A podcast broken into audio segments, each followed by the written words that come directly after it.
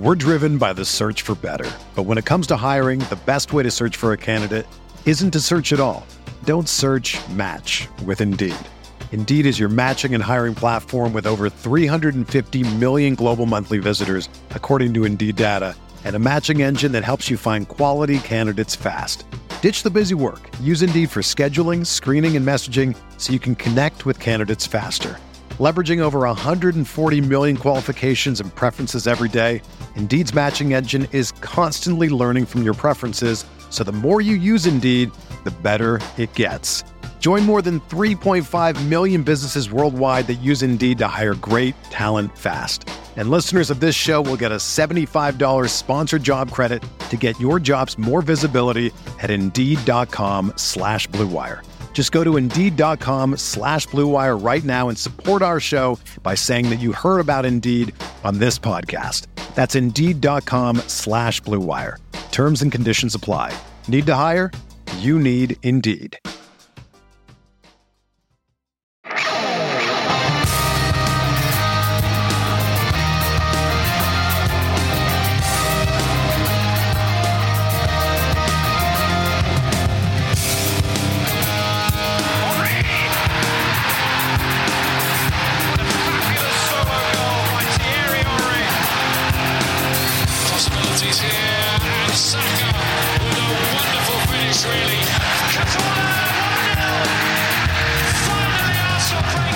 Arsenal halfway to a century of points after an enthralling late victory against Manchester United. This is the Arsenal Vision post-match podcast. My name is block me on Twitter, Yankee Gunner.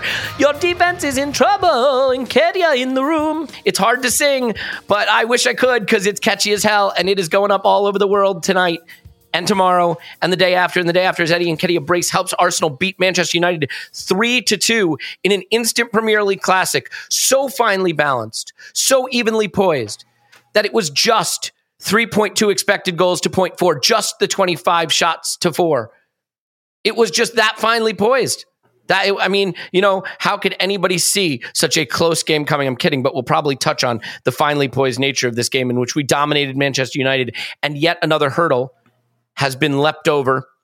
Everybody's starting to see the truth, apart from Richard Keys, who is still wondering why they haven't shown if Zinchenko was offside or not. A lot of very online references, by the way, so far. If you're not in tune with any of this, uh, the Eddie thing, you're going to have to look that video up on the internet. But uh, Eddie Nketiah, I guess, had it had made his way to him because he posted it himself. Your defense is in trouble, uh, and then God's plan. So you know he's um he's on top of it there's so many fun little things this is the, one of those moments where you're like if you've been on a break from social media stop that break get back on social media if you know if you if you don't watch match of the day you're gonna find a video watch match of the day there's there's so many things to consume um just a blast recording the instant reaction at full time yesterday. And I'm so pleased to have the chance to discuss this game and where it leaves us at the halfway point. 50 points halfway through the season. And as another famous man once said, Whoa, whoa, we are halfway there. Whoa, whoa, living on a prayer. Take my hand and we'll make it, I swear. Whoa, whoa, living on a prayer. Living on a prayer. Okay. Um, Paul's on Twitter. Pause my pants. I'll pause. Woohoo! Clive's on Twitter. Clive PFC. Hello, Clive. Hello, hello. Tim's on Twitter at Stubberto. Hello, Tim. No, Tim's on Twitter at Stillmanator. Hello, Tim. Hello there. Yep. Uh, I mean, at least I'm getting the correction right before being corrected. Um, Cl- Clive's pregnant pause threw me. I had it. I had it in my head, and then the pregnant pause took it out of my head. Okay. Clive, you get to start today because you were our man at the ground. Uh, Tim did not make it for reasons that are quite disappointing and upsetting. But uh, we all enjoyed this game from wherever we were and wherever you were around the world. I hope you enjoyed it as well. Um, just the sense of of joy sweeping through Arsenaldom. The, we, we went into this one having been, I think, unlucky with the fixtures because our Everton game not being rescheduled because the Premier League has apparently forgotten about it means that Manchester uh, Manchester City were able to come back and, and, beat Spurs because Spurs are shit and they get battered everywhere they go, and then go on to pound Wolves. And suddenly, this real gap that we had is two points. And so even though there's a couple game in hand, couple games in hand, there's that narrative that they're breathing down our throat and the pressure is on. You're breathing down our neck. Breathing down your throat would be, you know, you'd have to like open your mouth and they'd breathe right into it and like, you know, look, we just came out of a pandemic. Don't do that. But um, breathing down our throats, our our necks. Clive, the energy at the stadium was electric. It, it was extraordinary. You had all the ups and downs, falling behind, equalizing, taking the lead, being clawed back, and the late winner. Walk me through the emotions of an extraordinary day at Emirates Stadium. Yeah, I try to, I try to, I try to get that close to you guys. I will say to you, getting off the train at Finsbury Park, trying to get in the 12 pins, no chance. This is like two and a half hours for kickoff, by the way, no chance. Across the road, no chance. Walkway down to the Gunners, no chance. No, past the tavern, no chance. The Gunners, a little bit of chance. I look up to the Bank of Friendship, no chance. I'm thinking, flipping out. I've done like my watch is pinging, saying, "Do you want this hike recorded?" I've not had a beer yet. Do you know what I mean? And um, and I'm thinking, this isn't good. Go back to the Gunners, get in. Tim knows what I'm talking about now. Right? He knows exact routes because there's similar routes that he's done in in the past. Then kind of have just get one drink, squeeze one in, then go across to get to the ground. So let's go to the ground early uh, and get into the ground and have a chat with one, one of our patrons. Actually, have a chat with him and my boy, and then go in a little bit early. And at Arsenal, it's always quite a late arrival into the seat job place, but not not Sunday. It was going off. It was going off, and I'm thinking, oh my god, what time is it? And um, because I was literally looking at my watch, and that was a sign. And I, I, uh, you've heard the term electric so many times, but is the it's the only phrase to use. It's the only word to use. It is electric. It really is. I just cannot describe it to you. In all of my time, all of my time, in my whole life, it has never been louder or better or more unified than what's happening now. And it's stepping on from Liverpool, from Spurs. It's getting better and better and better week on, week out. And um, yeah, there was a moment there when they um, when they scored the second goal, or is it the first? The first night when when Rashford scored the first goal, which was an absolute peach. It was a peach, right? And there was a moment of, oh my goodness, it's Manchester United. You suddenly remember their badge and, and all the scars we've had in previous years. And then I was in the upper tier, and basically everyone stood up and just started saying, "No, we're not accepting it. Stand up, start cheering." And it just started. Immediate thing happened. Reaction to the goal. Everyone's roaring, and that just that must have destroyed the Man United fans. Must have destroyed them. And within five minutes, we've equalised. And so many memories from that game, and I kept I, I didn't. I don't think I assessed it well in the instant reaction earlier. I was just so absorbed in it, so emotional about it. It was. It. I keep saying it. I thought I thought sound boring, right? But it's in my top five. But so was Liverpool, and so was Tottenham. I don't want to you say know, so- I don't want to say you remind me of Lacazette, but you were blowing out your ass in the third recording you sent me. I just- yeah, I was gonna you walking. know. I was walking on that one, and basically, yeah, it, it it's just incredible, and it it is just incredible. And I was around the ground for hours afterwards, and it just kept Mm. going on and on.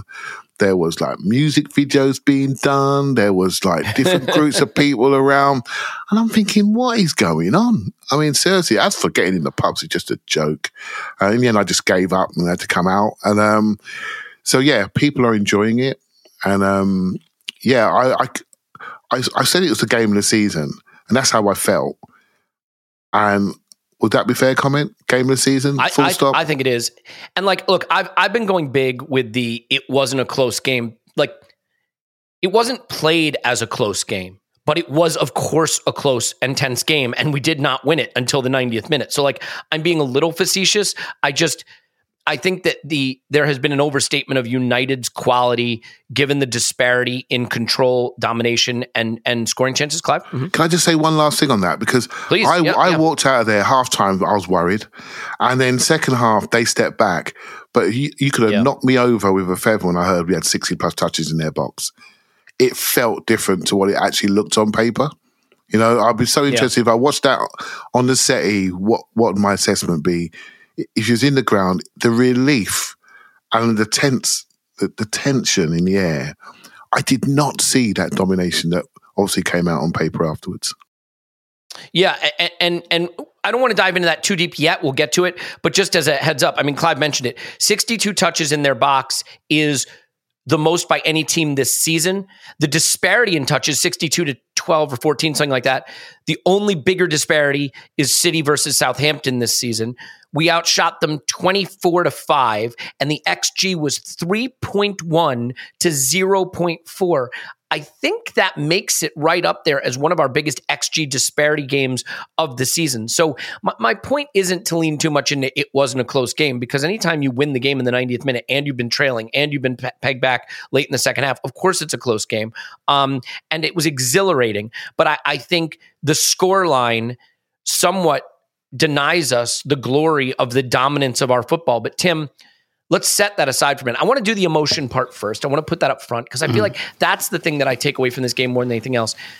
I wanted to mm-hmm. cry at full time. I saw so many people saying, like, I'm crying right now, literally. Like, United are still the old enemy. And I think they've been just good enough recently that some of that status had been revived. If you look at the lead into the game from like Sky and stuff, they went big with the Wenger and Ferguson and clips from the past and famous goals and really trying to play it up to be what it once was.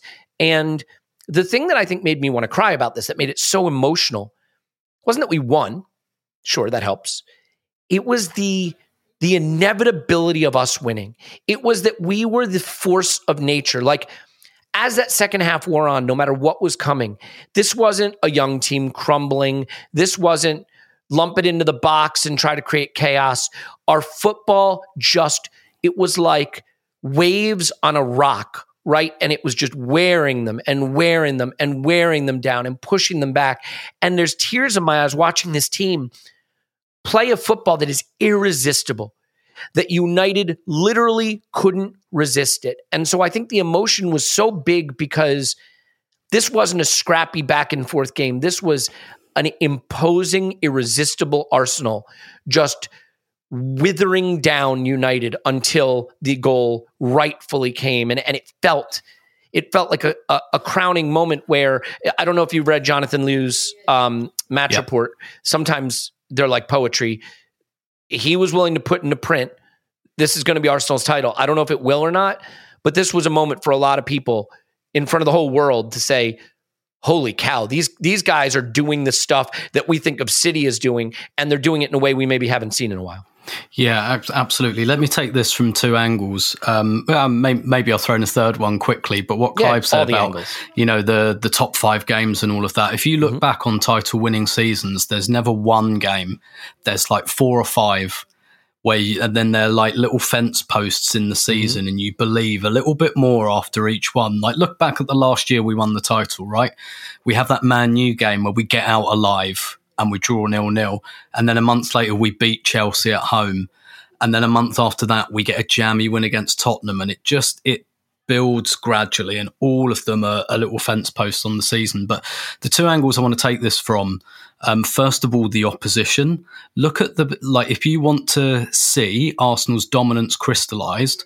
Look at the behaviour of the opposition. What were United's substitutions? They didn't bring Fred on because they were trying to win the game. They were trying to not lose it.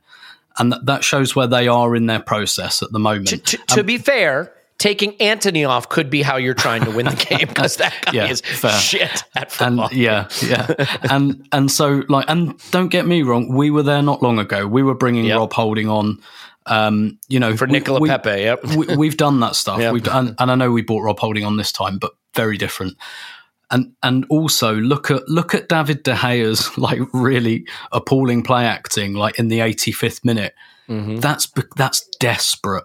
That's desperate. That is, we are on the absolute cliff edge, hanging by our fingernails, and we want to do anything we can to hold on because we know we're under the cosh. Shaw getting booked um, on Saka because he couldn't live with it. Like, and I remember one of the things. So to bring this on to like maybe the emotional side, the way I experienced this game, um, I, I was going to cover the women's game, which was then called off. So I made my way home. I decided not to go and watch it in a pub. I had my iPad with me, so I watched it on public transport on an iPad, right? And that means that you can't really respond emotionally to the game. I mean, Oh you yeah, can. yeah. You can't punch the air and scream. And, Yeah, yeah. Like I'm not going to do that. I'm on a train full of people. Mm-hmm. So like, you know, when when Saka scores, I'm down in like in the lobby of a train station because I've stuck because there's an attack unfolding. Walking to the bus stop and I stopped and Saka scored and it's like right, okay, now I'm, I'm going to go to the bus stop and get on the bus. Like, you know, so you experience the game differently. I got home on about 80 minutes and then watched the last 10 minutes on TV with, with, with my wife and daughter. So that's a period where you can be yourself more watching with my wife who supports Arsenal as well. So like then you're feeling it more. And I was, res- and you know, obviously the closer you get to the end of the game, the more emotional you are anyway. But I was able to be myself and I was able to swear. And I remember some of the comments I made, like I was saying to, like the 62 touches in the box thing. Yeah, it felt like to me they all happened in the last minute. And I, I like at one point on about 84 minutes, I said to Debs, I was like, they literally have 11, all 11 of their players are in the penalty area. That's dominance. Mm-hmm. That is dominance. Even when teams set up to defend against you, Newcastle didn't have 11 players in the penalty area, right? They had eight or nine and they left Callum Wilson up front. United weren't even leaving anyone up front. It was, we are all completely pushed back. And that tells you something as well about the dominance. And, and so, yeah, of course, like then the emotional elation of, of the late goal and everything like that, and being able to experience that in a space where I could be emotional about it and share it with other people who cared about it um, as well was, was very, very different and very interesting. And, you know, personally, after what was a pretty bad day, um, traveling, getting about three quarters of the way to a game that's then called off, um, it validated my decision to come home uh, to watch it, and I didn't get the FOMO quite as much. But but yeah, like I'm with you, Elliot. This this I tweeted on about 83 minutes. I said I cannot believe the aggregate score at this moment in time from these two fixtures is five three to United mm-hmm. this season. I cannot believe they've got five goals out of so little. Like Lisandro Martinez header. That is how freakish them mm-hmm. equalizing was. Like the most unthinkable event that you can poss like Rashford absolute worldie. I- I'm with mm-hmm. Clive. Like sometimes like it's a little technical mistake by the halfway line maximum punishment from a pretty first class player Lisandro Martinez header when does that ever happen? Well, it's it's a it's a keeper howler. Let's just, let's it, just it- it is but- it is right? And and obviously i'm i'm trying to take the piss here a little bit but Yeah, yeah, yeah. united scoring five goals against us this season. I think allowing for the class of rashford they maybe deserved two of them. And i was just like i was cursing the universe and i was like this is such an injustice. I cannot believe this is 2-2 like this is not a two all get that was my honest emotional response at the time. Yeah. so when we scored it felt it didn't feel to me like oh my god we scored. It was like finally mm-hmm. And and yeah so I, i'm i'm with you elliot this was not an even game united defended and they defended well but that's not what they wanted to do i don't think They defended their penalty box well. They blocked a ton of shots. Like you know, and that is part of the game. You have to do that. But and it's easier to do when you've got 11 players in your penalty area Yeah, th- think about this. Rashford scores from outside the box brilliantly. Martinez scores from a, a goalkeeping error. Name the other chances they created. Just start naming them. There's one Rashford shot well saved, but it's deflected, right? And that's the only reason it's really dangerous. Other than that, they don't ha- they don't have.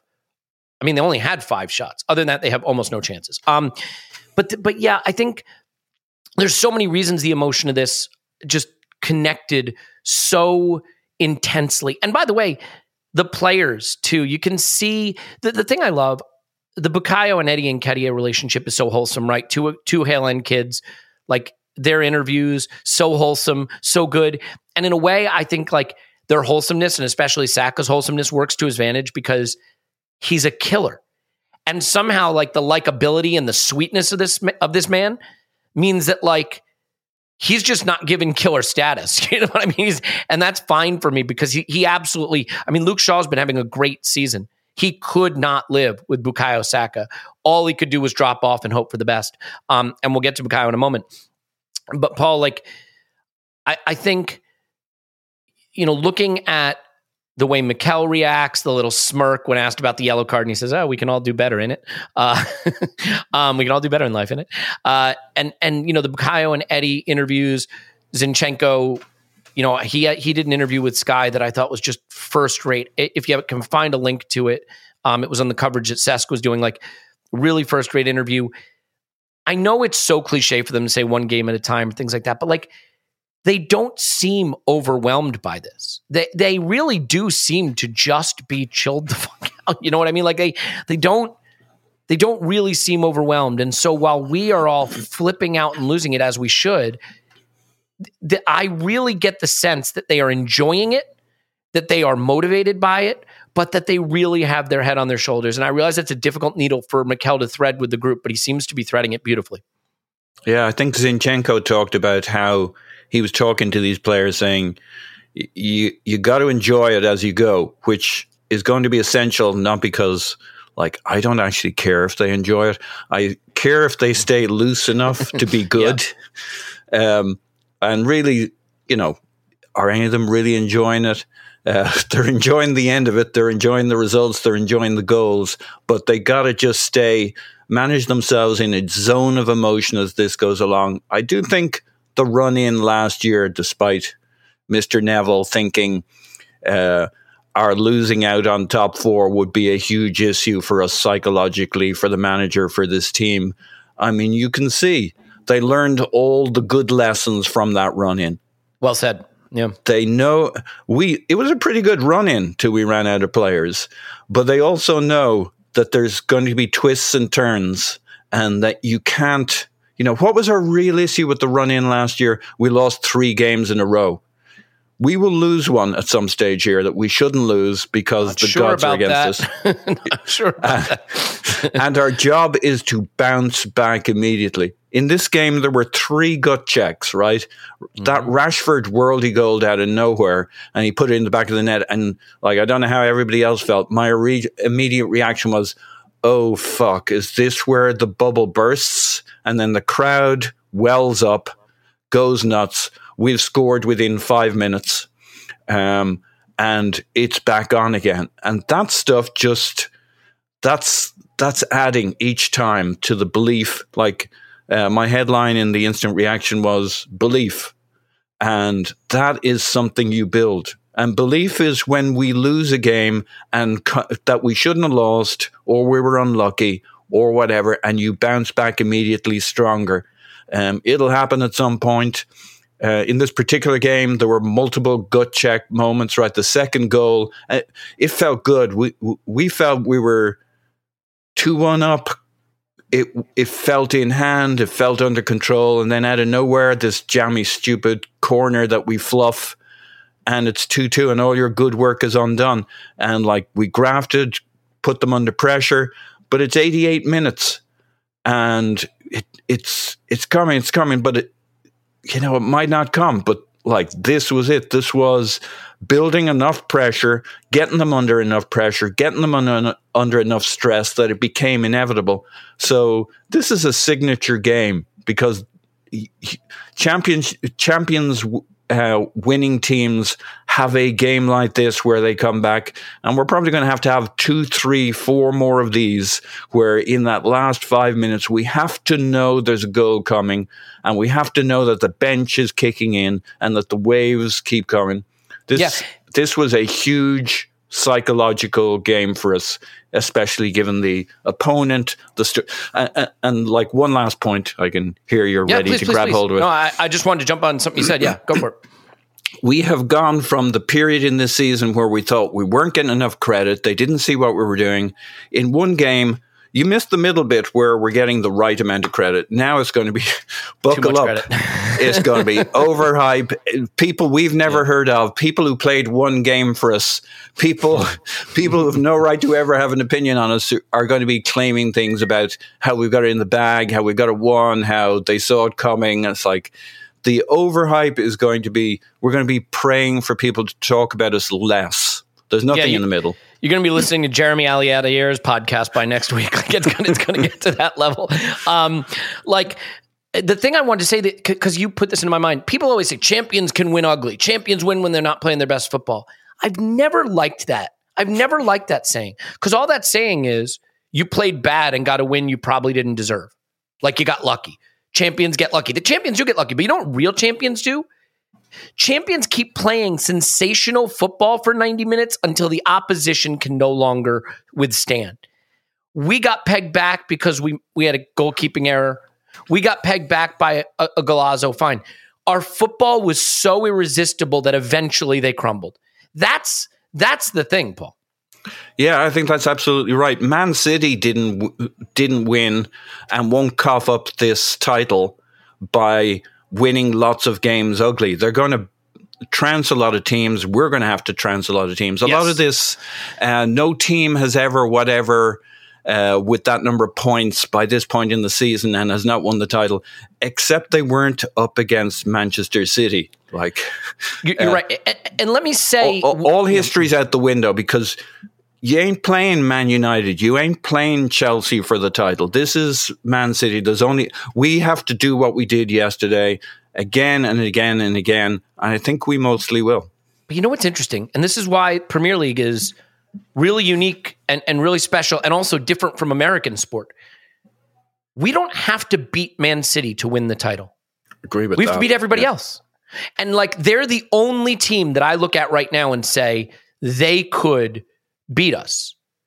I mean, other teams can beat us, but we won't go into any other game but the Man City game feeling like we're, we're not a- big favorite to win that game. By the way, this eh, this is why you guys, this is the difference a season makes. Because when Ben White's off his game and on a yellow card at halftime, last season you're looking and you're saying, well, do we bring on Cedric at halftime or do we stick with Ben White? And you stick with Ben White and he gets a second yellow and you're down to 10 men, you don't win. This season, Should have brought on actually just Cedric. this just this window. Just this window. Maybe Martinelli was growing into the game late, to be fair, but you bring on Trossard, he plays an important role in the winning in the winning goal. That little bit of extra strength in your squad. Look at the difference it makes. Right? That that that is the difference between you're clawing for fourth and you're clawing for a title. Uh, Clive, let's let's go right to a, a thing that I think we should we should skip skip past stuff and get to this. I think one thing that happens is we we have views on games, on teams, on players. And those views are informed by our understanding of the game and our reading of the game. And a lot of times they wind up being right, and a lot of times they don't. What I know about myself is that I develop strong priors about certain players, and I try to be willing to move off them, but sometimes I just can't. Francis Coquelin, never warmed to him. Never warmed to him the whole time he was at Arsenal. Olivier Giroud, I liked him. I didn't think he was good enough for us, and I never really warmed to him. And part of that is because in the big moments, Francis Coquelin was bouncing off Eden Hazard's ass. Right in the big moments, Olivier Giroud was fluffing chances against Monaco. Eddie Nketiah is a player I had doubts about. I was open to him, but I, I didn't think he could be at the level to help us go to where we're going now.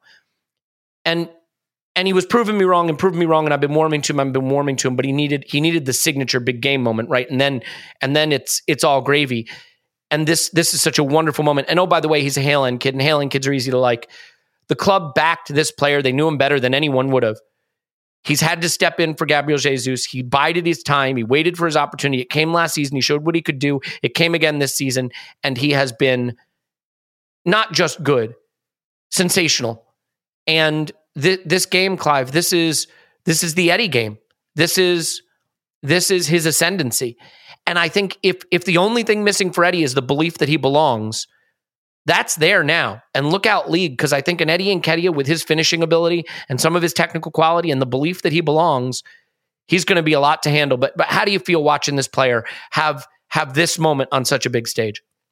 Yeah, I, I had doubts. Um, I had doubts about certain aspects of his game, which I pulled apart, and um, and I don't see the same things happening as often anymore. And and to be honest, even when you see someone improving, willing to improve, you have to you have to say so, right? And um, and against Spurs, there were missed chances, but no one, none of us mentioned it, did we?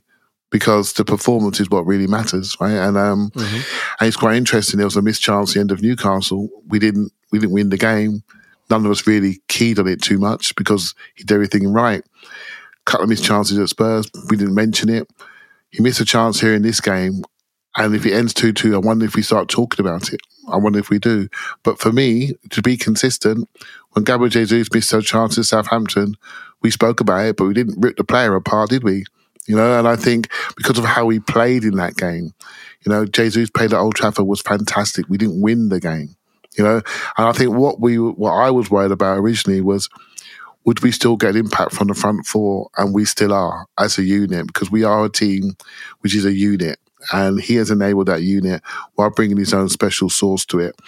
And seeing it live yesterday, I thought he was fantastic at Spurs as well, by the way. I thought that was a, a real step in belief away from home. And he's got better every single game, like an escalator, just going up and up and up and up. And this one was a step on again. I mean, seriously, those two guys at the back there are decent for United. And he ran him around. He came short. His touches were much better when he came short. He took it on the angle, came to the sides. He tackled back. He was a threat in the box. The first goal, the, the movement in the box was just, where did it come from? You know, seriously, we were watching it and I'm watching it. I can see everything and I didn't see that coming. So poor Wan-Bissaka Yeah. no chance, right? So um, and then and he, And he's a good he- defender. Wan Bissaka's it- whatever you want to say about him. Defending, I think, is his. You know, is where he excels. Yeah, so Wan-Bissaka is fantastic down one side. You take him on down his right leg, he's just stupid, right? But strangely enough, anything straight he can deal with, but anything coming across him, he goes to sleep. And so that's Hmm. that's quite well known to Manchester United fans, but you know I, I'd forgotten. so uh, and so yeah, he you know, looked. just on that. Sorry, just on that, No, Clive. Gary Neville said something really interesting. Like right at the end, he made a slide tackle on Martinelli in the area. Yeah. And Gary Neville was kind of saying, usually you'd tell a fullback not to do that. But Yeah. actually, Wan Bissaka's really good at it. Like, even in the area, like sliding on his arse and making sure he gets the ball. He said that, like, he kind of defies convention a bit because you can trust him to get that right.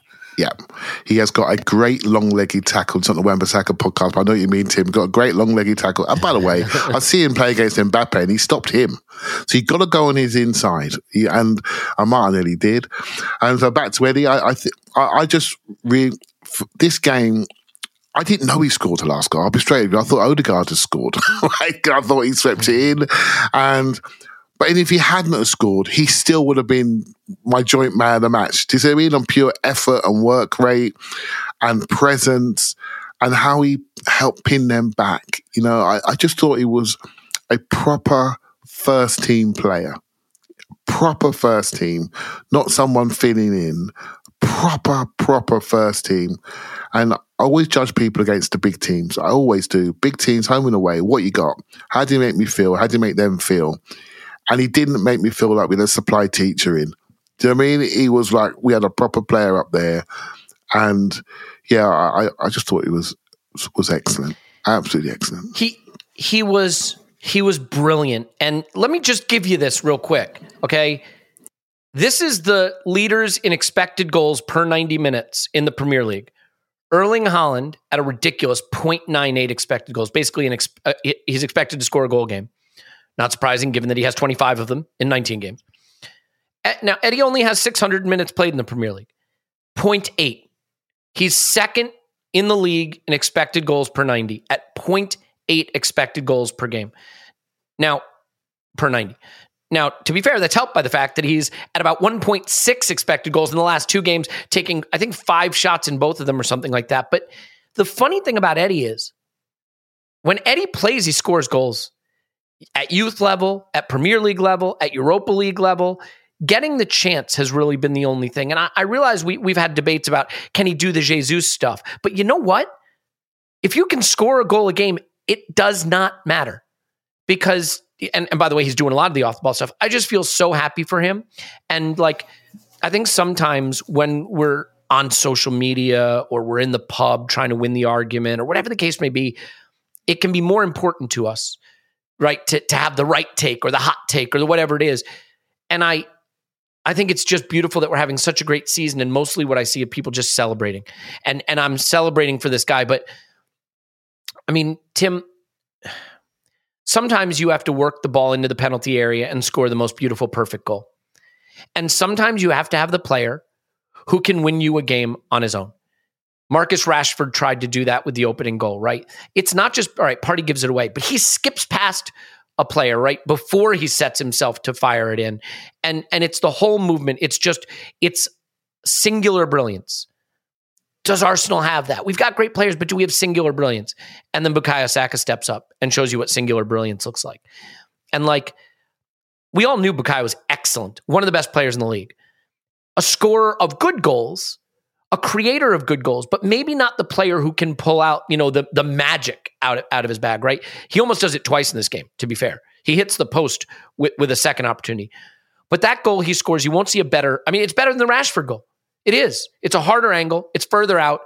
It, it's it's got to be more perfectly struck. I think Bukayo doing that in this game is the the nail in the coffin for people who maybe don't think of Bukayo as there as a shout for best player in the league or one of the best players in the league. It was such an imperious moment of brilliance. And like, I have to admit, I don't think I appreciated where the ceiling is for Bukayo. And at this point, I don't know what it is. I don't I don't know mm. that there's any level he can't get to. He is 21 years old and absolutely destroying the league. Yeah, absolutely. And I'm I'm going to tie this into the last point on Eddie because I, I think what's happening is we doctored the front line a little bit because mm-hmm. you know I know I said right at the outset you cannot put Eddie Nketiah up front and ask him to wear a Gabriel Jesus mask. It is not going to work. That does not work in life or sport. You have to play towards the strengths of the people you have. So there's fewer rotations in the Arsenal front line at the moment. That's why some people don't think Martinelli's playing well. That's why Granit Xhaka's not scoring goals at the moment. Those left-sided rotations without Jesus, they're not there as much. But instead, we've gone, what have we got with Eddie? We've got a goal scorer. So he's picking up some of that slack. If Jesus was in the team, there's no way he has as many goals as Nketiah, but maybe Xhaka has two, maybe Martinelli has one or two more. So Nketiah is picking up some slack um, there. And like you said, while he's doing 0.8 xg per 90 minutes, he's doing his job doing that. We've done things slightly yep. differently, but you know the strength this season is you look at look at like even now look at the goals across that front five they're, they're almost perfectly evenly distributed um, the reason they look like that for like Eddie's done it in far fewer games, but like I say, there's a bit of give and take there. But you can't just have Eddie, right? That like that's not going to work. Um, and that's that's not a criticism of Eddie Nketiah. You need other guys in your front line you know, doing stuff. We've seen Odegaard doing it. And in this game, you know, you referenced Jonathan Liew's match report, and he made the um, he made the comparison to Mohamed Salah, and he said like just as Liverpool were getting towards that, oh, they could win the league kind of thing. It mm-hmm. was largely because Salah was exploding, and you're going, right, this isn't just a scoring streak anymore. You know, this isn't just this like when do you lose form when does form just become no that that's just where this guy is. And a lot of that is determined by when you do things. And and in this game like you know we're talking about you know making comparisons to the last time Arsenal won the league in the invincible season. When we go to Anfield that season winning goal Robert Pires 30 yards curled it in the top corner. But he did it at Anfield when it was 1-1 with 10 minutes to go. That is the difference. That yep. is what's because pretty much any professional footballer can score a long shot. Pretty much any of them can. Um, you know, given enough attempts, but it's when you do it that really matters. And this was a real. I don't. Sometimes we're we're guilty of superimposing narrative onto things, but I still think there's something in these big games when there must be tension. You must like you must feel it in the crowd, even if you don't feel it within yourself. Mm-hmm. Where it's like it's one one against Manchester United we we want to win this game. You know, like a draw, like I said before the game, a draw would not have been a bad result for Arsenal at all, given the advantage they've got at the top of the league. But that clearly wasn't in the thinking of the players, and that's why they're top of the league. That's you know, that's not a paradox. But there has to come a moment sometimes where someone just says, "Okay, I'm doing this now because we've got United penned back." They've got a very expensive defence there. We're talking about Wan-Bissaka cost fifty million pounds, and that was like yeah. four years ago. Okay, and he barely plays anymore. And they've got seventy million like Harry Maguire on the bench. Like they've spent an incredible amount of money. Lisandro Martinez, you know, Lisandro Martinez, wanted, yep. yeah. Even Luke Shaw, they bought him in like nine years ago for like thirty-two million. Like it's one thing to pack your penalty area with defenders. It's another thing to pack them with like 200 million pounds worth of defenders. And so there has to come a point where someone has to do something. And that really felt like I'm going to do something here. This is like, you know, it's it's not enough for me anymore just to have the beating of Luke Shaw. Saka had the beating of Luke Shaw all day, and Luke Shaw's had a really good season. He's a good defender, and and he he got mullered. But there comes a point where it's like it's not enough for me to monster Luke Shaw anymore. I'm going to cut in and I'm going to get past Eriksen and I'm going to get and I'm going to smash the ball past David De Gea, who can't do anything with his feet, but is still a very good shot stopping goalkeeper, as he showed in this game. There has to come a point where mm-hmm. you do something a little bit different, a little bit daring, and that and you can you can't win without those attackers that won't do that. Which is why I'll always give slack to players like Martinelli, like Alexis Sanchez, because like as much as you get frustrated when that shot goes over the bar or past the post, you don't win these games without taking those decisive Great actions. Point. Yep. And obviously, what really marks out the best players is that they're successful more often than not. So like much as we all dislike him, someone like Cristiano Ronaldo, he does the difficult, risky thing. But like what separated him during his career was that he he pulled it off more than most people. It's the same with Salah. There are there must I, I reckon I could pick at least twenty or thirty Liverpool goals he's scored where like there's Roberto Firmino or Mane standing on the back post going, "Give it to me," and he's mm-hmm. like, "No, I'm no, not giving no. it to you." and and of course you don't want too much of that, but you know there there just comes a time sometimes where you have to like put your big boy pants on and have a shot and and you know I think we are we're seeing I, I don't think any of us are that surprised by this. We we've all seen this escalation. I've said before it reminds me of Fabregas and it reminds me of that Fabregas season where he started scoring goals. Mm. when we saw we had this supernova talent but he was doing like two goals and eight assists a season and then all of a sudden double figures goals and assists. And and and that's where Saka's going at the moment. Yeah, uh, by the way, Saka and Martinelli are younger than uh, Mykhailo Mudryk, just for those wondering. I- am going to go big on this, and, and Paul, I know you want to add. There had to be a point at which Arjen Robben figured out, oh, I can just cut in on my left and curl it into the net. I'm just going to start doing that all the time, right? There had to be a point where Theo Walcott figured out, oh, from the right channel, I can hit it low across the keeper and score. I feel really comfortable doing that. I'm going to do it three times against Croatia or whatever it was, right? There's a moment where a player figures out, I'm I'm the guy. I'm that guy. I'm him. Yeah, Henry, yeah, Henry curling it in the far corner, right, Tim? Um, I mean, I think this is a big moment because Saka scores that goal, and what does he do later? He tries it again and almost scores it again. Very unlucky. A little deflection takes it onto the post. I think we're going to see Bukayo Saka realize I can get it onto my left foot and shoot anytime I want and I'm good enough to score from there. And I think we're going to see him do that more. And I think it's going to add a string to our bow as a team because we won't have to break teams down quite as much because Bukayo's just going to do it for us. He's just going to cut in and score. And oh, by the way, it's also going to mean teams have to overcommit to that. And Bukayo has two feet and he can go down to the byline and he can cut it back to Odegaard or cut it back to Nketiah. I, I just think that's a big moment for Bukayo to realize, oh, I'm him. I'm the guy. I'm the guy. I'm, I'm going to put it on my left foot and score goals from there. Paul?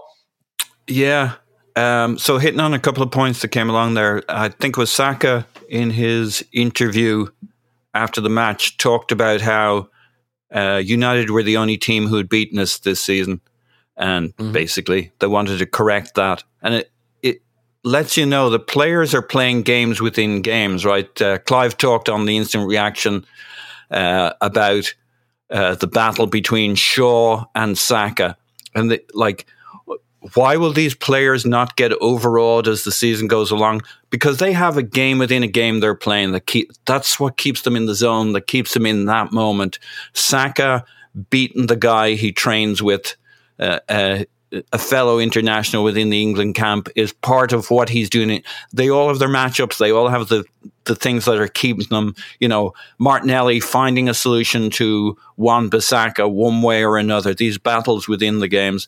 I think uh, to Tim's point about this would have been an okay draw. Um, I think when you step back and look the bigger picture, that's the case. But these players didn't want to draw; they wanted to settle the score, and that's the kind of thing that keeps you rolling from game to game, ten minutes from ten minutes, battle to battle throughout the season.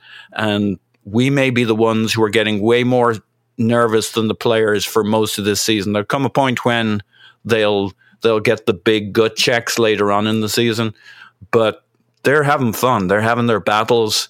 Each game is a chance to prove a point. Like there's so much bragging goes on between players in dressing rooms, uh, interna- within the international, the national team, the international dressing room.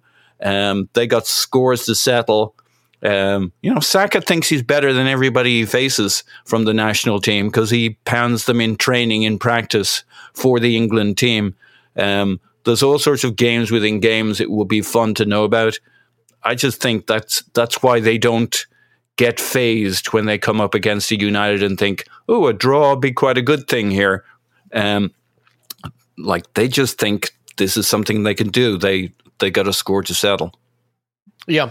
Um, you know, it, it, it's interesting in games like this too because there are the unsung heroes in a way because when you have really big moments, you can miss little things. Like a couple things I loved. So, uh, Xhaka's assist to Nketiah for the equalizer. It's such a good cross. And that whole thing comes because Martinelli pressed. Who do you press on the touchline and win it back off of? Was it Wan-Bissaka? Did he take it off of? And then we get the corner from it. Yeah, he presses him up against the touchline, takes it off him. We get the corner, and then the goal comes. Um, Saka's goal, the the stunner. It comes from a Xhaka ball recovery after Martinelli had lost it, and they might have had a counter, and Xhaka recovers the ball brilliantly. These little unsung moments. At one point in the first half, I had Xhaka as my man of the match, just for doing all the little things, getting all the details right. But Clive, the man who seems to, I think, really be having the transformative impact on how we do this, and we're talking about him a lot now, is Alexander Zinchenko.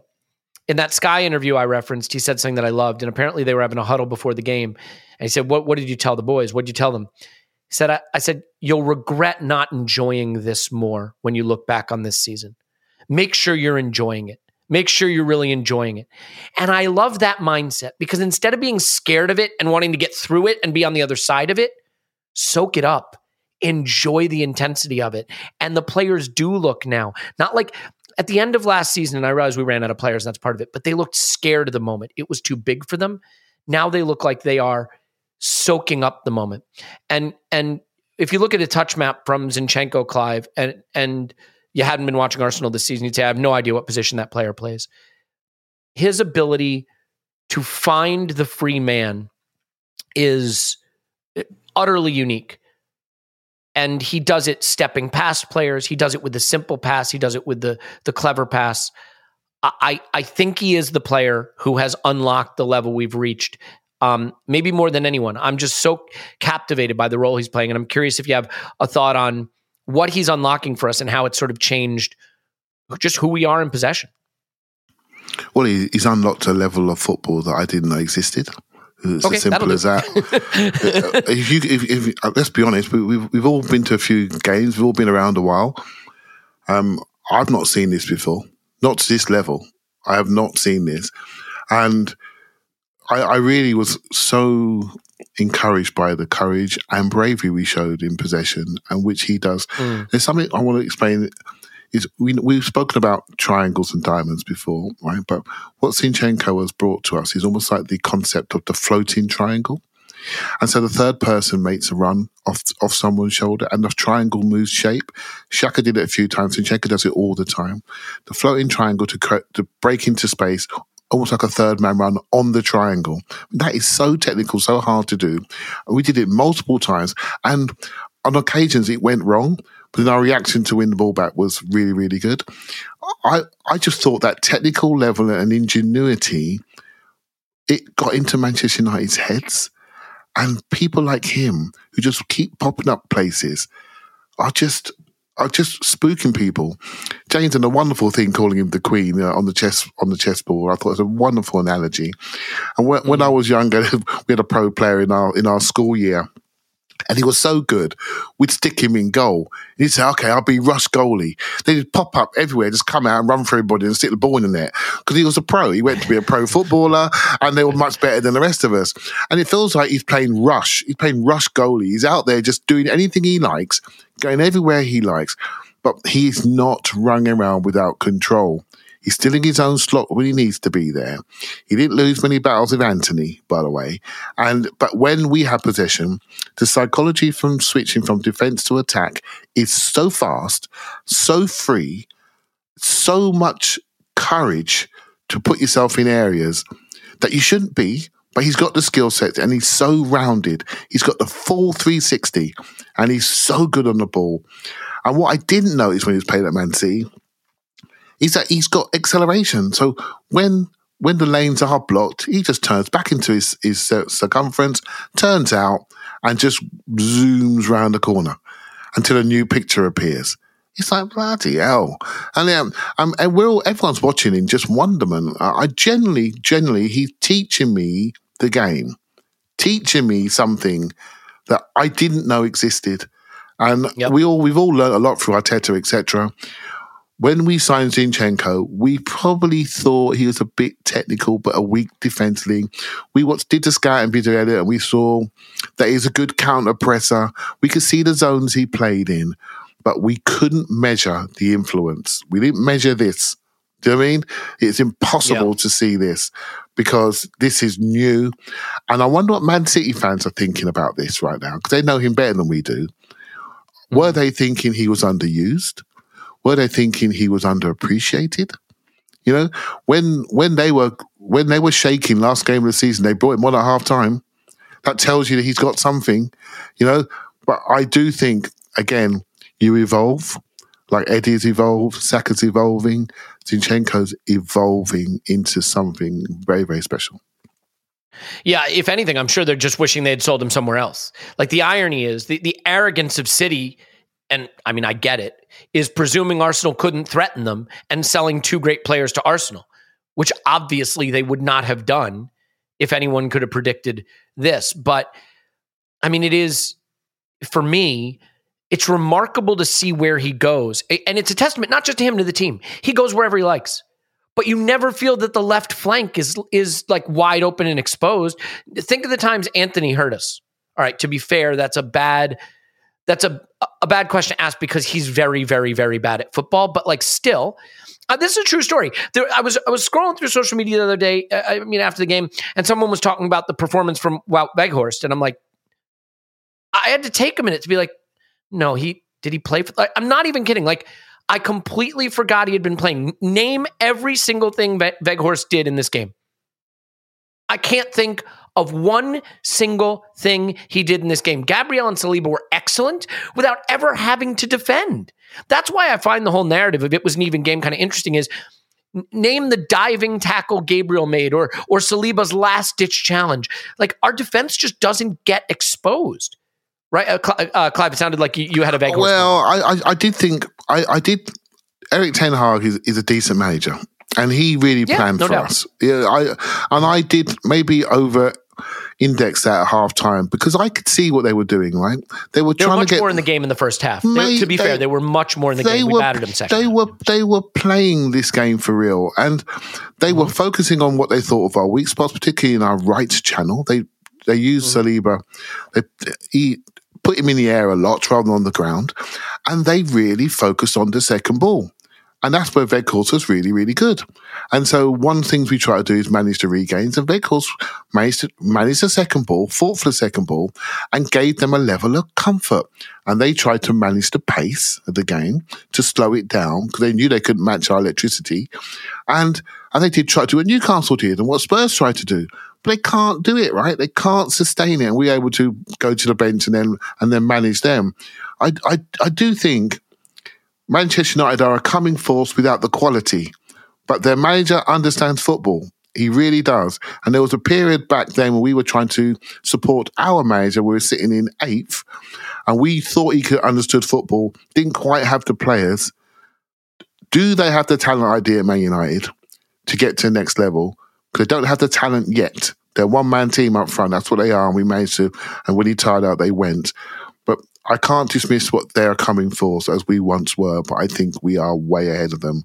And when I got home and Yep. looked at the data, it was true.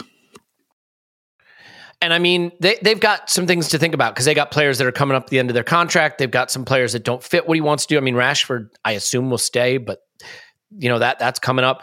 Um, Bruno Fernandes, by the way, what a nasty, nasty piece of work that player is. I mean, like he did two things in this game. One is dive to try to win a penalty when he probably could have stayed on his feet and maybe done something, and the other is kick out at at Gabriel. I mean, those those are the two things he did in the whole game. Um, we got we got to talk about one little, I guess, concern, Tim. I got to get a sponsor in here at some point too. By the way, uh, um, Ben White had a bad first half. Again, this is where having a squad matters because you've got last year's star of the team sitting on the bench ready to come on. I think if White hadn't picked up the yellow, he would have come out in the second half. But I, I think, and I don't know that Arteta would have made this change a couple seasons ago. I think this is growth as a manager. He's saying, you know what? The one thing I will not tolerate is us going down to 10 men and losing the chance to win a game I think we deserve to win. And why risk it? Make the make the decision early and you don't have to worry. And I thought Tomiyasu came into the game a little slow, but then was really, really good. Ben White was. I, I, wouldn't be surprised to find out Ben White had a stomach bug or Ben White had a you know an issue because he, he, just did not look like himself. But some days it's not happening for you. And oh, by the way, he's up against some talent over there on that flank. And you know whatever the case may be, pressure the moment gets to you, or you're not feeling right. Um, you get on the yellow card, and once you're on the yellow card, you, you know you're playing with fire. I'm curious what you think of the Ben White situation. Also, maybe a little praise for our manager, who, while he's sometimes slow to make changes, was very quick to make one to keep this game in a position where we couldn't stupidly lose it by going down to 10 men. Yeah, absolutely. In, in any good squad, you will have squad players, but squad players who are still the manager's guys, not not yep. players he's tolerating, um, but players that are like if we were playing the Champions League final tomorrow and everyone was fit, you you might not start, but I'd have I wouldn't it wouldn't keep me up at night if I had to start you type thing, mm-hmm. and that and that's mm-hmm. kind of that's the role Tomiyasu's come into at the moment. That's that's not the role he had last year. That's probably not the role that Arsenal had envisaged for him, but that's happened and you know we we're developing this layer of the squad now which still needs it still needs thickening out. It still needs more numbers. But you know i see trossard as a part of that right we went for Mudryk. Mudryk was the guy. Mudryk was the guy who, you know, maybe would start ahead of Martinelli and etc. etc. But we didn't get him, so we went for Trossard, who's probably not going to be the guy, but he's in that Tomiyasu, Smith Rowe, like this second layer of the squad that we're building, who are like you're you're not you're maybe not in the, the absolute first choice eleven, but you can fill a few roles in it, like you're close to it you're in touch with it, and not least because you can play a few different roles within it. And so th- this was just a really good example of one area of the squad where where Arteta's confident in his changes. I mean, it was literally it's the only change he made in the Newcastle game, right? Tomiyasu for White, and on that occasion, to be honest, we were trying to we were trying to win that game. Newcastle weren't really doing a lot. It it didn't do a yeah. lot. But on this occasion, not only did it appreciate that Ben White did not have a good first half, and and you could see that by the way, because if you remember his booking, it's just after the goal, and he he basically he's pissed off and he kicks Rashford basically, yeah. mm-hmm. and it's and it's frustration, and so sometimes a player tells you. Um, they don't mean to tell you, but sometimes they tell you. Like, like when have you ever seen Ben White do that? He's usually no. His hallmark is control, like control. Because he doesn't care the, about football. Well, yeah, but control to the point that sometimes he looks like he's taking the piss. Yeah, a little bit, and he didn't have that, and he lost a bit of control. And this is just what this is just one area of the squad where Arteta really trusts his bench, and it's like, well, Tomiyasu, like like when that change happened at half time, I kind of said to myself, like, I think Ben White's been one of our best players this season, but I was like, fine. That's that's that's not weakening the starting eleven. But I think as well as appreciating what had happened with Ben White, it's just I think we also figured out all of United's threat is coming from one player, right? Antony, he can spin around as much as he wants. He's not going anywhere, right? That clip that's doing the rounds of Thomas Partey like a kind of sprinting back to take the ball off him in the second half. Like, not to take anything away from Thomas Partey, but look at the touches from Antony. Like, for fuck's sake, like Sunday League level. I think he was trying to take it to the corner flag. I don't know what the hell he's doing. just hasn't got a touch. Like, yeah, just But still, very- where does that burst come from from Thomas Partey? Like, I think he's just jogged for us his entire career until that moment. Indeed, and that was like one of the only times Antony got any space in the game. And look what he did with it. It was like a, it was like a kid had run onto the pitch, and and so and like like you said, Weghorst, like pfft, if you told me he didn't touch the ball once, I'd believe you. So we we understood uh, Fernandes. I'm sure tactically off the ball he did some stuff, but I can't really tell you anything he did on the ball. So we understood that all of their threat was coming from one player, and not only that, but like he's just scored a worldie. Like the the goal that United score, the first goal, that is not like principles of play, patterns of play. That's not something they've worked on in training. That is really, really good player in the form of his life, feeling very confident. That's what that is. So what did we do? We we cut their legs off. Basically, we went okay. They've got they've only got one threat. Let's let's concentrate resources into stopping that threat.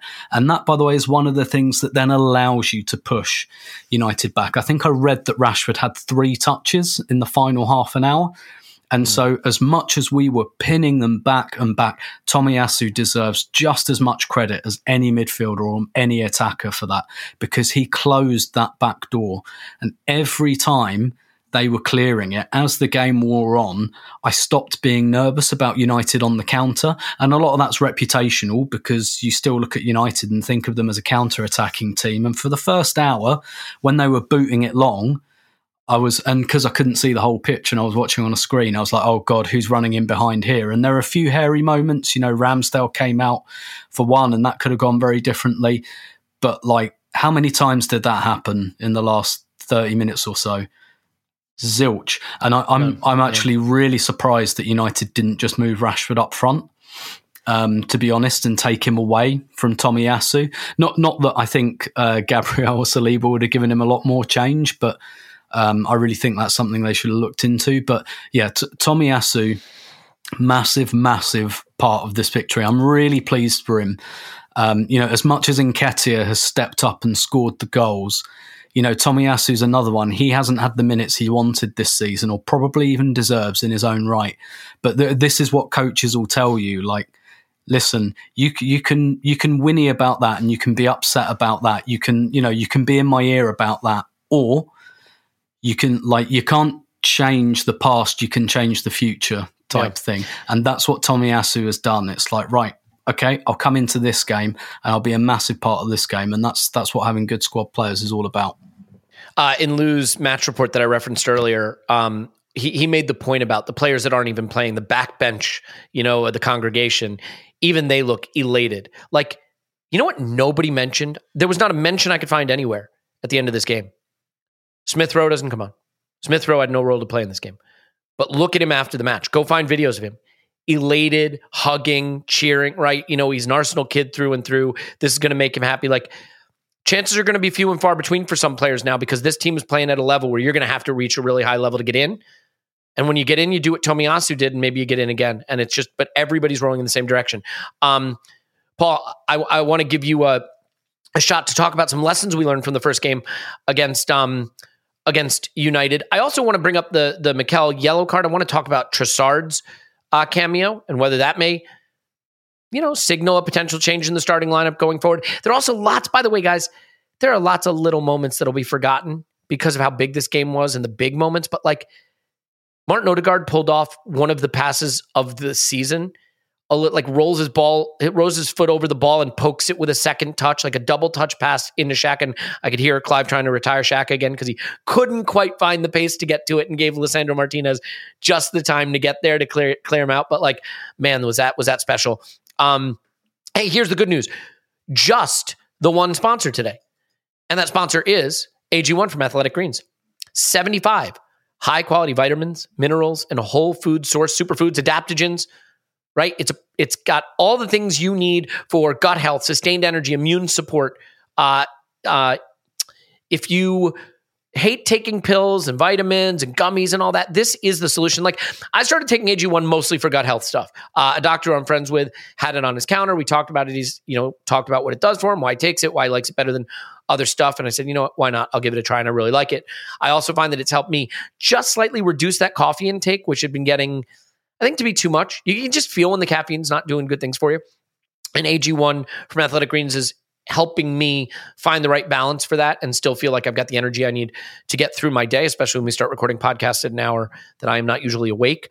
Um, so, uh, you know, first of all, it's a comprehensive solution. I think so many times we have to take five, six, seven different things. It's expensive, rarely works. This is, you know, whole food sourced, as I mentioned, so you, can trust that your body can ingest it. It's less than the price of an expensive cup of coffee a day. And oh, by the way, uh, paleo, keto, vegan, dairy free. So if you have a specific uh, nutritional lifestyle that you're working on, it's going to work for you. If a comprehensive solution is what you need from your supplement routine, then Athletic Greens is giving you a free one year supply of vitamin D and five free travel packs. Took them to London with me when I went. With your first purchase, go to athleticgreens.com slash vision. That's athleticgreens.com slash vision. Athleticgreens.com slash vision.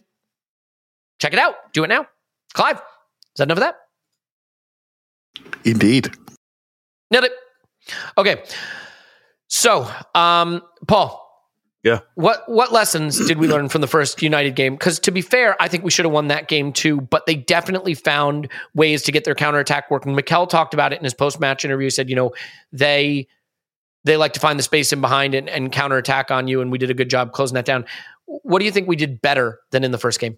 So huge credit to Odegaard, Partey, um, the boys on that right hand side of things, because of course Eriksen was trying to uh, get in space uh, on that side of the pitch, on the the Partey Odegaard side of the pitch, look up, find Fernandes, and put us in trouble. Uh, it's interesting that Tim said they really only had one player who could threaten us, and that was Rashford. When you think that Eriksen and Fernandes were on the pitch and didn't really do anything to us, and By the way, I- were you surprised in the absence of Casemiro that they didn't go for Fred and McTominay? That they that they decided to go Eriksen, Fernandes, and, and McTominay because that was that was an adventurous choice on their part. Um, it was, um, but whatever they were doing, it wor- like we had this conversation, kind of worked for thirty minutes. Yeah, Uh, yeah, if yeah. you look at, it- they kind of nullified us in their structure, uh, still giving them a chance to connect Eriksen, Fernandes, and Rashford. Um, one one of the metrics for it was like I did think Zinchenko kind of took over the game. He was the if you want to track, if you want to put a tracer in the blood as to when we really got a hold of this game, look at Zinchenko's touches. I think he had 16 touches in the first 30 minutes, but in the next 60 minutes he had 62 touches or something. And it it tracks to the eye test, which is they looked United looked like they had a good structure in that first 30 minutes or so. And then we just started to take them apart, and you started seeing Zinchenko popping up all over the pitch. But in combination with that was just the work rate of Odegaard, apart from being brilliant when we got the ball, um, just him and the boys um, snuffing out Eriksen at source as he picks it up off the the the centre back or the keeper deep or drifts into a little pocket on White Partey's side.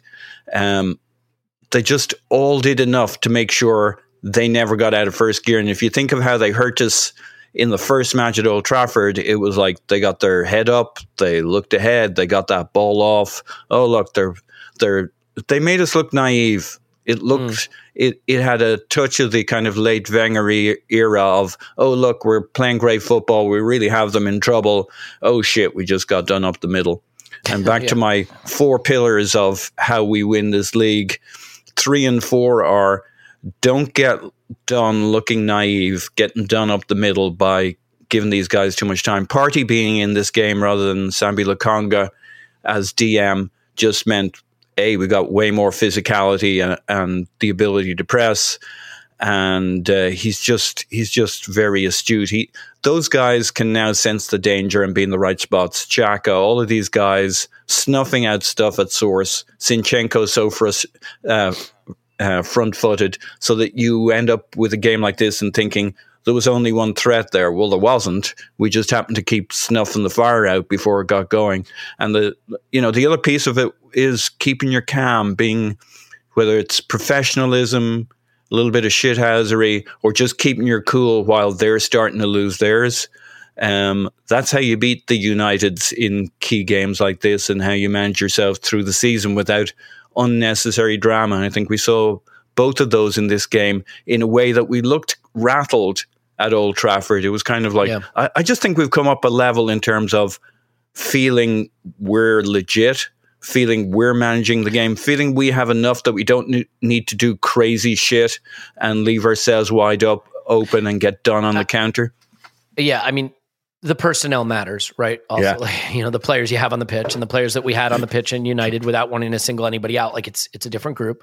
Um, but yeah, I, I agree with that. I think, I think also the advantage of playing a team for the second time is you kind of know how they're going to try to hurt you, and you know, then you can work on your tactics and tweak things, Paul, to make sure that you don't get hurt in that way. Yeah. No, Yeah. I think that's right. I know. I sorry, Yeah. I did the old hand up. I was actually instead of the mute. You hit the hand instead of the mute. The good thing is I was going to give it right back to you. So the generosity is there. Um, the old one too. so so and look, I think the thing that about this game is the first half. One of the reasons it was a little more even is we we just there were some sloppy giveaways. It's funny. The same thing happened in the North London Derby, by the way. Thomas Partey, who has been absolutely imperious, had a few sloppy giveaways, right? But I want to be clear about something. If your intention is to play and play progressively, and you are willing to take risks, you're going to give the ball away time to time. Um, Partey give it away time to time. Zinchenko in the North London Derby, a, a couple of sloppy giveaways, right? If you're going to try to find the forward cutting inside off of his marker, if you're going to try to slip the ball between two defenders into a forward posting up, you know, his man, like that's going to go wrong sometimes. But you don't want the team to stop playing in that way. In the second half, we were more precise. We cleaned it up. United couldn't get the ball back, and as a result, we were able to push them back and back and back and back. And you saw it in the derby as well, right? Once the forwards have to sink too deep, they can't get out. You know, if you're on the halfway line or near the halfway line and you get in a sprint, you got a chance to win that race. If you're on the edge of your own defensive third, you're not you're not sprinting out. You- You're not counterattack. Um, Clive, we got to talk about the Trossard cameo.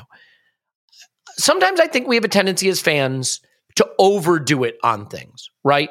This was a few minutes, but it was in the decisive period where we won the game. And so there's a tendency to be like, holy cow, look what he did. He, he dribbled once. He put him, you know, where's his statue? But to be fair, he he brought it back to front once when we maybe were under a tiny bit of pressure and needed to flip the pitch. He kept the ball really well late when we were finishing the game, and he does, you know, go get a pass that Partey just about squeezes through to him. Close control, good feet, slides it to um, Zinchenko for the ball that goes to Odegaard to Nketiah for the winner. It's an immense moment. He plays his role in it. I'm curious what you thought of his role in it, especially in light of the fact that, like, once again, Martinelli, who was well off what I think he w- he was cap- he's capable of and was doing pre World Cup, is going to come under some scrutiny here. I think as I'm going to use this term very loosely, the weak link in a team that is firing on all cylinders. Now, the irony is, you look at data and stuff. I was looking at like XG buildup and things like that, and he's like right near the top. I just don't think you know the the, the drive into the byline isn't coming off for him lately. Like he's maybe trying to make the move that destroys the opposition a little too much. It's not coming off. Whatever the case may be, he's going to be the one where his position right now is under scrutiny because it's been a couple games since he scored or assisted. So um, Trossard comes on, he has an impact. I'm curious what you thought of Trossard in that small cameo, and if if you know he's going to start against City in the FA Cup, is is that a position he could still make his this season?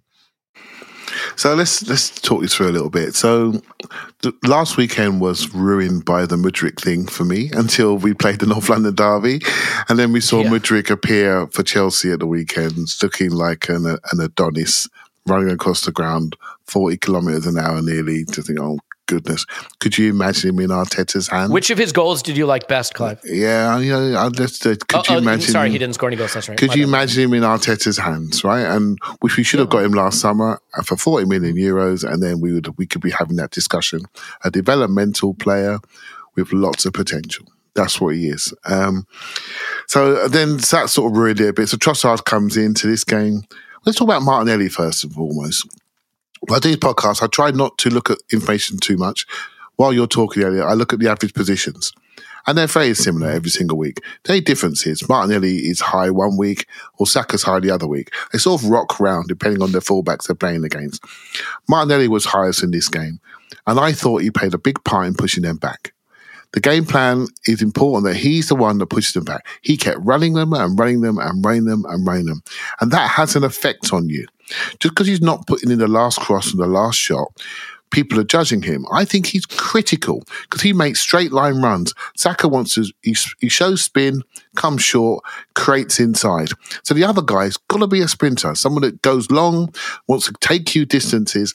And what Eddie's done, which I really do really rate, every now and again when those two boys are not going long, he goes long. Just does a channel run. Just one or two a game every time. I love that about what he's game. So Martinelli is absolutely fine. In fact, what I'm really enjoying about his game is his mobility to move across. His rotations move across the line, not as much as when Jesus is there. Tim's point is noted. Really, really well, really well said. Not as much, but I love his bravery to get the ball inside. And I love his calmness just to keep the ball and play football. Just because he's not mm. sprinting down the line and crossing it and laying up on his backside like a like a teenager, he's playing like a man now, and um, people have to mark him, right? So he's not just an eleven. He sometimes he's a bit he's playing like a ten in possession. And I and I like yeah. that about him. And Trossard's the same. Trossard for me is an 8-10 just playing in, in lane four. If anything, he's, he's more similar to Smith Rowe you know, and he and he's got that ability in small spaces, tight spaces, and we're going to see this a lot more later in the season when teams respect us even more. Going to drop into their box. I'm telling you, mate, we're going to want Trossard on this pitch because he is a small space phone box demon. Gets in and out, really creative, and that goal that you know that Zinchenko put back. That could have easily been a right foot slot for Trossard running in, one two, big one two, and he is like a hero today. You know what I mean? But his Odegaard took it and it went to Eddie, and we know the rest of the story, right? So very interesting what we're doing here. We're adding another layer into our team you know, and and that people have to think about things a little bit different. What's he going to do now? Trossard's a proper player international player, you know, proper, proper player in the Premier League. And he's thinking, he must be thinking, oh my God, I'm at Arsenal. I ain't messing this up. Mm-hmm. I am not messing. Could you imagine it if he he comes in and starts not playing like we do? So what's he do? Gets the ball, turns around, runs with it. When he loses it, what does he do? Presses real quick. I better press real quick because I've been watching everyone else pressing real quick. I have to fit what's going on here. And what I loved about him was his intelligence to work out, okay, this is a room I'm in. I better do that. I better do it. I better do it. I can't come in and create a new room and my own room. I'm going to do what everyone else is doing. And yeah, he looked like an Arsenal player to me and one with potential to play more positions what I think people realize. I think he can play eight. I think he can play 11. I think he can play 10. I think he can play seven. And I think he can play nine. And that's it. Mm. While partner two striker, let's have fun with him, right? He's going to be that sort of player. He's going to be a front five player. Let's have fun with him.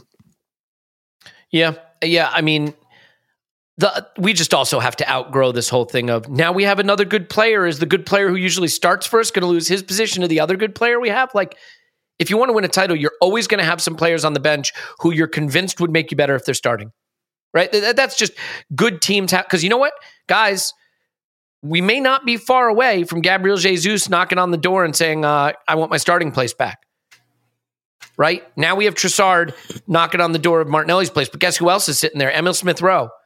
Was he our leading scorer last season or something? I mean, like, you know, it's it's not it's not the case that you're going to win a title and have nobody sitting on the bench who you think would make you better. And we're going to have to not do the thing where the player on the bench is better than the starter and the starter shit. You know, I mean, Gabriel Martinelli, who was terrible, had five shots, four chances created, a bunch of dribbles, drew fouls. What I think United did well is they blocked shots really well in this game, you know, and like there were just Odegaard, I think, had six shots in this game, and they were think they were like all blocked. Um, Eriksen got down really well to block one of his shots. There, there were a lot of moments where we, you know, the thing I love, I said this in the instant reaction, Tim, like we don't cross, we cut back.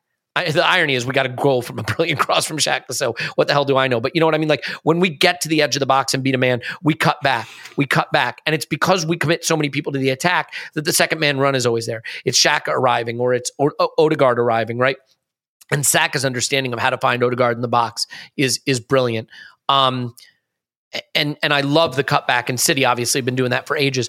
I think the thing with Martinelli is he's an end product guy, and so when he's not scoring or not assisting, the other stuff he does can look a little loose. There's a little bit of that Alexis Sanchez thing, right? When mm-hmm. Alexis is scoring a brilliant goal or providing a brilliant assist, oh my God, he's amazing. The other games, he's losing the ball 10 or 12 times, not beating a man off the dribble, and it looks a little ragged. But the first goal, the equalizer, comes from Martinelli pressing Wan Bissaka and recovering it, right? Like his intensity and his energy is so critical to what we do. So I think I think the problem is when you're playing at this level, anybody who's not at the top of their game is a target for their place and should be a target for their place, right? I mean, that's that should be how it works. And he just, Yep. you know what? As much as I love him and as great as he's been, now there's this other guy here. Plus, there's Emil Smith Rowe. He will have to elevate if he wants to keep that position. Yeah, absolutely, and yeah, Tr- Trossard. And we're we're looking ahead to City in the cup on Friday, right? And uh, I I hope we we rotate. Um, my interest in the cups this year, very big departure from me, is how do we skillfully go out of the cups as soon as possible? Like find that balance between getting eliminated but not like losing morale and momentum. But I, I think also what those players can give you is is gears, right? So yeah, like like I said earlier with Martinelli, Jesus is not there, so there's not quite the left hand sided rotations. Xhaka's not scoring the same amount of goals for that reason as well. It's like that there's a bit of a tax there, and Martinelli is staying wide. He's pushing people back. But look at who United selected. They selected Wan-Bissaka, right? They've been they've been messing about with their defence a bit. They've been playing Luke Shaw at centre back. None of that against us. They play Luke Shaw at centre back because he's a good defender. So where do they put him? They put him at left back because they want him on Saka, basically. Uh, why do they select Wan-Bissaka? Because they respect Martinelli. That's why they did that. Um, so you know, like they, That's a good point. They, they picked a very defendy defense. Wan-Bissaka, what does everyone say and know about Wan-Bissaka? Great one-on-one defender, contributes nothing going forward. But United, they were prepared to wear that basically Mm-hmm. because they felt like him shutting the door on Martinelli was more important. And look, yeah, Mar- Martinelli, he's a volume player. As you know, just like Sanchez, just like someone like Tevez, you know, you know, quite South American, really. But it's just like, and also when when you attack, you need some players who are structured, but you need at least one who's not quite as structured to Yeah. do all of that stuff. You know, to to take those shots on to because the whole point of Martinelli's game is that we isolate him against a fullback, and he doesn't have an overlap. He'd been leading the league in dribbles, by the way. So like, Yeah, you know, yeah. that's So- what he's there to do. he's he's always one on one with the fullback, and most of the time, taking someone on one on one, it's a bit like taking a corner, right? The the, the advantage is with the defender because the defender doesn't have to do much. I mean, that's downplaying it a bit, but do you know what I mean? They're not trying to hit a tiny, precise space like an attacker is. They're going. If I get a foot in and it's a throw in, I've done my job. Whereas you've got to beat me and then you've got to score a goal. And it's the same principle with a corner. To defend it, all you've got to do is get something on it. Whereas to score it, you've got to get something on it uh, with something. So Martinelli is always one of those players who um, his his kind of pass completion stats and stuff like that. Like I don't care about those. With Martinelli, look at shots, crosses, shot creating actions, like the final stuff. That's what you look at with Martinelli. But what I think is really interesting here as well is when Trossard came on, it was different. We did not ask Trossard to stay on the touchline and take on Wan-Bissaka. Look at all of his touches; they're inside. They're more in like the Odegaard space, but just on the other side. And again, like I find the comparisons with Man City kind of irresistible. It's a to me, it's a bit like taking off Sane and putting on like Bernardo Silva. You know how City have those like those inside and those outside players, and and perhaps one of the reasons City are struggling is because they don't have the right mix there anymore without Sterling and Jesus. But sometimes they'll play Phil Foden, and he's an inside player. You know, whereas sometimes yeah, when it was Sterling and Sane, they were both kind of outside, but knowing when to come inside. Trossard yeah. comes on. I haven't looked at a touch map or anything, but nothing next to the touch line. Martinelli is next to the touch line. He's trying to slip Xhaka in on the underlap. Trossard is the underlap. Look at where the winning goal comes from. Zinchenko is overlapping him like an actual left back right? Yeah. It's basically the only yeah. time in the game that Zinchenko does an orthodox left back thing because we changed it. It was Martinelli outside, Zinchenko inside. Trossard comes on, we swap them over. Okay. And it just gives United another problem because they didn't know, like, there wasn't someone assigned to pick Trossard up. They were ha- not happy, but like, they had Martinelli, they had Wan Bissaka on Martinelli. So you go, all right, we'll bring on an inside player then who'll go and stand in a different space. And then when does where does Wan Bissaka go? Well, we see on the winning goal, he doesn't know where to go because Trossard's inside. Yep. He doesn't go to him. He doesn't go to Zinchenko on the outside. That's yep. where the goal comes from. That's that's what I'm talking about in getting like gears from your bench. And sometimes it's very difficult to strike this balance because you don't want guys who are too different who like exist completely outside of your structure, like Pepe. You don't want a wild card who's like, this guy can't play our football, but he might smash one in from 30 yards. But just someone who gives the opposition a different problem. That's one of the reasons I really like the signing of Trossard. And I wouldn't mind betting, as Clive says, that he does that in different positions as we go through the next couple of years. Yeah, it, it is interesting the way the different flanks operate. I mean, you look at the pod on the right with White, Saka, and Odegaard. We don't have the Odegaard on the pod on the left. And Xhaka, I said I had him as man of the match for part of this game, and I have him as one of our players of the season.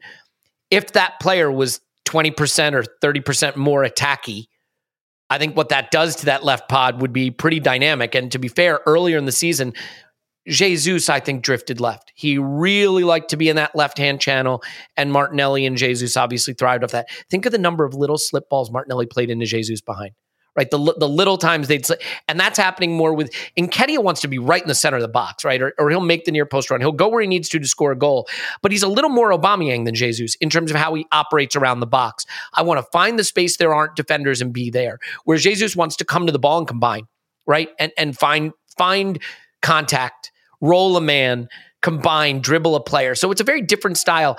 Uh, uh Paul, the, the thing about this game, though, and by the way, to Martinelli's credit, while I do think he was a bit off his game, his best period was the 10 minutes before he got taken off. He had started to really come alive in the game. And I think we had ground down their, their defense a little because the last 30 minutes of this game, we outshot them 12 to 1, two big chances, 175 passes to 65, 64 attacking third passes to seven, 10 take ons to one.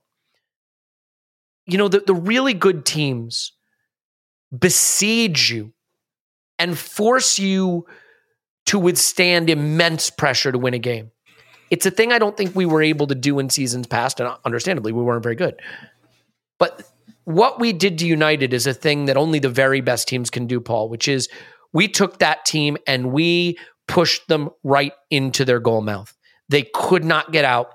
We shot time and time and time again from good locations. And you know, it's funny because the Eddie goal is a little scrappy in a way, right? It's kind of a deflection off Odegaard. I don't think that's a pass.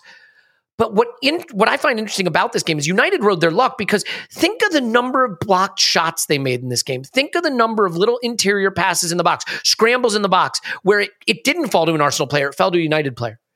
You do that. I've always said this, right? Why do you play this way? Because if you play this way, once one of those deflections, one of those scrambles, one of those loose balls is going to land at the feet of your guy right? And it does right at the death, and then he taps it in. But that to me, the character and the quality of this team is summed up by the last 30 minutes and the way we we imposed ourselves on that game with the intention of winning it. We never, ever, ever did anything other than pushing forward and pushing forward and pushing forward. It was it was amazing to watch. Yeah, I think you you could make the argument it was 45 minutes of just continual pressure. We got the goal Yeah, after what, Yeah. 52 minutes or something like that. Uh, we had a quick breather uh, and then at it again. It's just a continual onslaught. Uh, we're playing on a s- sloped pitch when we play like that. And everything just came back to them. It kept coming back to them. They, they'd clear it long.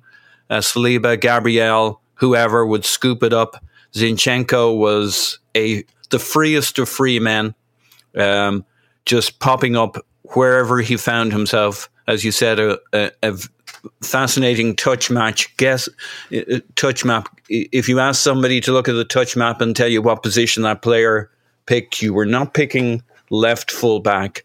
Um, and for me, he was the key to it all because uh, the opposition just a when he's got the ball, you can't do anything about him. He's he's he's going to roll it somewhere between the lines that the uh, the screen has no chance of stopping, and like he's just popping up in all the spots that are needed to be popped up in. Um, so following Zinchenko around is following the game. I thought he was absolutely phenomenal in the second half, and the reason we never really let up the pressure. Um, I think the Trossard discussion's a really interesting one, and the Martinelli discussion's a really interesting one. Um, I thought Shaq had a really good game, but had Trossard been the inside eight, I think we would have a whole different reflection on Martinelli's game because uh, may not have been his desire or plan, but Martinelli was effectively pinning the full back to him. Um, what I really liked about Martinelli was he lost the ball early on, and that's another one of those which colors your view of the game, right? Early on, there was a in the first couple of minutes there was a notable he got robbed by Wan-Bissaka. He only lost the ball one more time at the end of the, I think it was the end of the first half. He became very patient with his game, which to us looked like he'd been somewhat neutralized, but he stretched the game up his wing. And I thought it was pretty mature. He could have been like frustrated, trying to prove a point, or had runner after run where Bissaka took the ball off him. And he kind of played the game he was given. And in the second half, it was critical that we didn't cough up easy possessions because somebody got a little hot headed and tried to do it themselves, which could have been Martinelli. But uh, like, respect to the guy for a guy so young realizing, like, if it's not there for you, you keep rolling and you keep it going. Somebody else will get in there. We were having chance after chance because we weren't giving them stupid possessions. So uh, maybe it's a bit of a backhanded compliment but he managed. That's how it'll be in some games. And when Trossard comes on, like he had two big contributions to the goal. He drove us up the pitch. Yep. Um, like he could, we could go with Santi Trossard for for him, who he is, how he plays. Like Hmm. He's the- not there yet. Come on, let's. that's that's praise he hasn't earned yet. Let's. Yeah, Santi, well- Santi is still in a class of his own. Yeah, yeah, sure. Um, like, but in terms of his style and the way he plays and what he brings to a game, in the same way, I think uh, Nketiah does a lot of what Jesus does, but he's never going to be world class at what Jesus is world class at. Uh, Trossard brings a lot of what Santi brought, um, and maybe a little extra goal scoring. We'll see over time. I think in that inside eight channel, uh, and the beautiful thing is you bring him on, and Ten Hag is like, "Oh well, where is he going to play? Uh, is he it, to to Tim's point to to like, is he the winger? Well, it was Zinchenko, right? Um, or the eight. But he probably was the winger, but it didn't really matter. He was the one who carried it up the inside channel, so he stayed there. So he was that dynamic uh, player in the pocket there on the left eight side when the goal came about. You don't really know where Trossard's going to be when you're the opposition coach Yeah. and he comes on on 70, 75 minutes, 80 minutes, and it may not matter too much. He'll he'll drift in. Like I do think he's a very Ars- uh, uh, Arteta Arsenal player. He's going to drift into those pockets where the chances are, and uh, I think he's going to have a great run in here. Yeah, I, I- it's just a great thing to have. I, I I'm really curious to see how that left-sided rotation plays out because you got Smith Rowe there, who's an important player for us. You got Trossard, you got Martinelli. Um, I, just to give the one thing, if there's a, a moment that tells you how far back we were pushing United and how far up the pitch we were, our best penalty shout in this game came from Gabriel getting bundled over in the box, carrying it into the box, and then he does. He does. I love it. He looks over his shoulder and he sees that someone's coming, and he he stops and gets bundled over. it's brilliant. But um, it it tells you so much because Gabriel and Saliba were both magnificent in this game, but we don't really need to talk about them. You know, we really don't because um because United, for all of the evenness we may have felt psychologically, didn't create much. Um, there was the ridiculous Mikel yellow card, and I'm convinced someone had said to Anthony Taylor, "Make sure you control Mikel." It's clear to me that the narrative the media picked up on has been has has bled into the game because all right, Mikel sometimes goes a little nuts on the touchline. Like, fine, I don't mind it. The players don't seem to mind it. In fact, I think Cesc uh, was saying in the studio show that I watched that he did like I like it when you have a manager take some of that attention off you and you know is going to go to battle for you so that you don't have to do it on the pitch. You don't have to take take on that psychological responsibility because a manager will, but he holds up four fingers and he doesn't even particularly thrust them at anyone and he gets a yellow card. It felt very stage managed to me, very like pre-planned. When Mikel loses his shit, we're to we're to rein him in a bit. Um so what? Fine. Do what you got to do. Clive, let's let's wrap up just by putting this in perspective now. Arsenal are halfway through the season on 50 points. We are halfway there. Whether you think we're going to win the title or not, we are on a pace that no Arsenal team has ever been on. There's there's just no longer any ability to look at this as luck of the fixtures or get you know getting by or oh it's going to come unglued.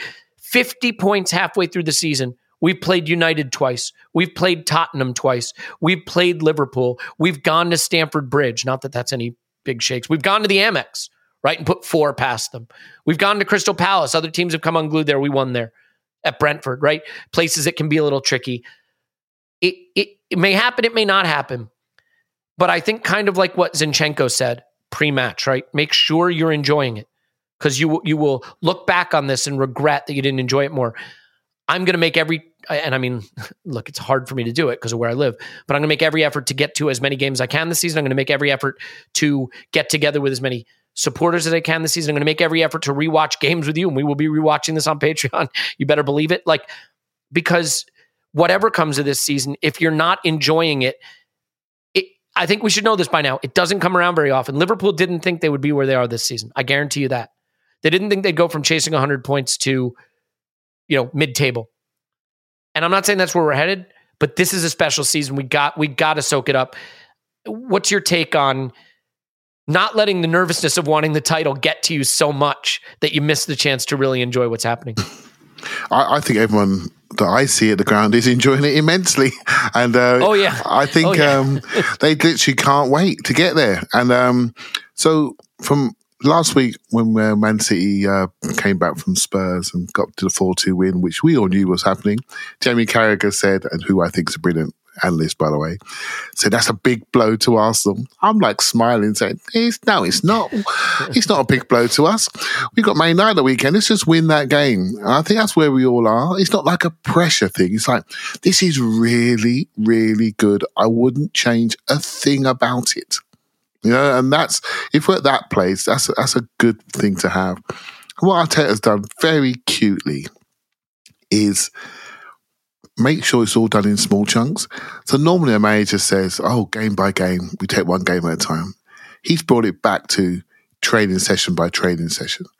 And that tells you his mentality. We focus on improving on a day by day basis. That means he's made it smaller keep your window small, focus on your details, focus on the next thing that you do. And when you get your head up, you might find yourself in a position where you've already won it. Do you know I mean? But if you hmm. focus on the outcome, on the target, on a May 27th, 28th weekend, if you focus on that, then you could get yourself in a bit of problems. But I'm going to create an environment where, by the way, you're going to focus on details and with other people, like minded people who are quality people, quality footballers. That's my job to keep you all motivated. And what was so instructive last week was the Pep Guardiola interview. He's talking about us in a way that says, mm. These guys have got it. They've got the juice, right? They're fighting for every ball. You heard my phrase, playing football if your fridge is empty. Well, they're playing football because they're going to bed in silk pajamas, right? They're the silk pajamas team. They've already won it. We're the team with yeah. no with no food in the fridge. and it and it's looking like that. You know, it really is looking like that. Now they have got the depth, and so we've got a built-in excuse. So what's the stress? We're playing a state. They've got 50, 100 million pound players on the bench. There's no, there's no drama. Just enjoy what we're doing, right? Just enjoy what we're doing. This is as good as it gets, and just enjoy it. Yeah. And the football's brilliant to watch too, right? We're not doing it with rear guard action and counter attack. Like that's the reason I I don't feel like it's fragile or delicate because we play the kind of football that's going to create tons of chances and put opposition under pressure. Um, you know what I will say about the Leicester season though, Tim? It seemed like a miracle. How did they do it? You look back at the names that were on those team sheets, they were all fantastic players. Some of the best players in the world, literally. Riyad Mahrez is still arguably one of the most important players for Manchester City.